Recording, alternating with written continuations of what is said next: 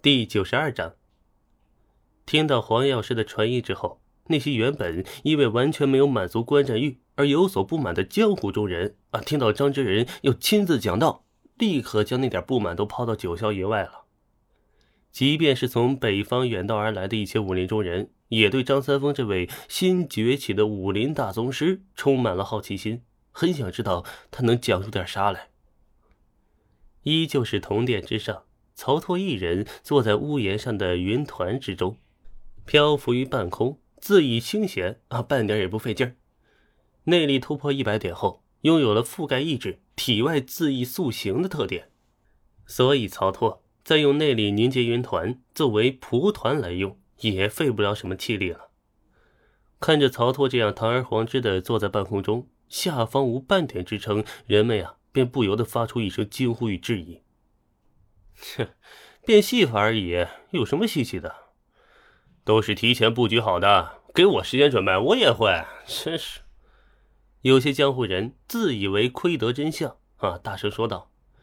曹拓却伸了个懒腰，然后卧躺下来，甚至在半空中啊又翻了个身让自个儿躺得更舒服了一些。顺手一招，还从远处山林里抓来了一串野果，放在嘴边嚼着。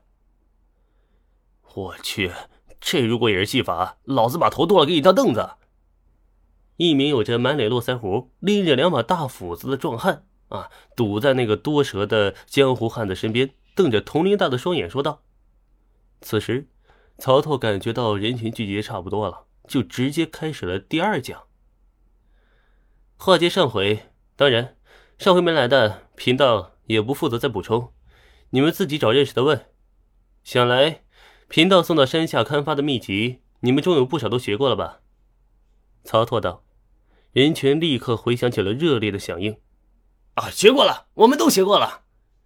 也有人立刻大声道：“张真人，再多发一些秘籍吧！我祖传的邪飞脉，一般的武功学不了啊。”邪飞脉，哼，邪飞脉好啊！等会儿你去找你黄师叔，让他领你入门。找机会啊，我帮你瞧瞧。曹操回应道：“听到曹操这么说，人群更加疯狂激动了，各种乱七八糟的身体症状一下全都涌了出来，简直就是把曹操呀当成疑难杂症的处理现场。”呃，静一静！曹操喊了一嗓子，喧闹的人群却依旧没有停止的打算。哎，定！曹操一声轻吐，手指前伸。霎时间，无形的气浪卷过整片山峦，所有人，连同一些掺杂在人堆里的所谓的武林高手，全都被定住了身形。身体里的经脉没有一处堵塞，却偏偏所有人都无法出声，无法再有半点多余的动作。先安静一炷香，一炷香后，贫道对大家点穴立止。曹操说道。众人心中纷纷吐槽。我去，张真人，呸呸，张神仙，您管这叫点穴？殊不知，这确实是点穴的一种。曹拓不过是用内力点住了紫金山上的一处风孔气洞，让一整块地方的气脉暂时停止了流动。气脉不行，身处其中的人就像被凝固在冰块里的鱼一样。其实点穴手段呢，点人的穴位和点山河的穴位啊是一个道理。只要是在原有基础上升华一下，也并不难。嗯，一流、二流、三流，这个说法还是太笼统、太粗糙了些。为了更加方便大家修习本门武功，贫道禅经竭力，特意啊将绝顶之下的层次分为八品。一品为练力，是初入门者习武先练力，拳脚若是无力，便也看不到劲，劲不足则内力难聚。二品为行气。练武不练功，到老一场空。所谓由外而内，外功化出内劲，江湖之中实属罕见。寻常资质者当修习一种稳妥内功，淬炼真气。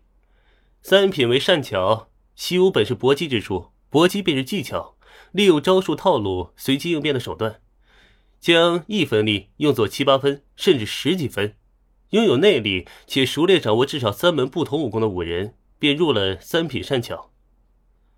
曹拓说到这里时，人群之中那些心浮气躁的人也都安静下来，等待着曹操的下一句话。此时全场非常安静，便是解了点穴的手段，人群也嘈杂不起来了。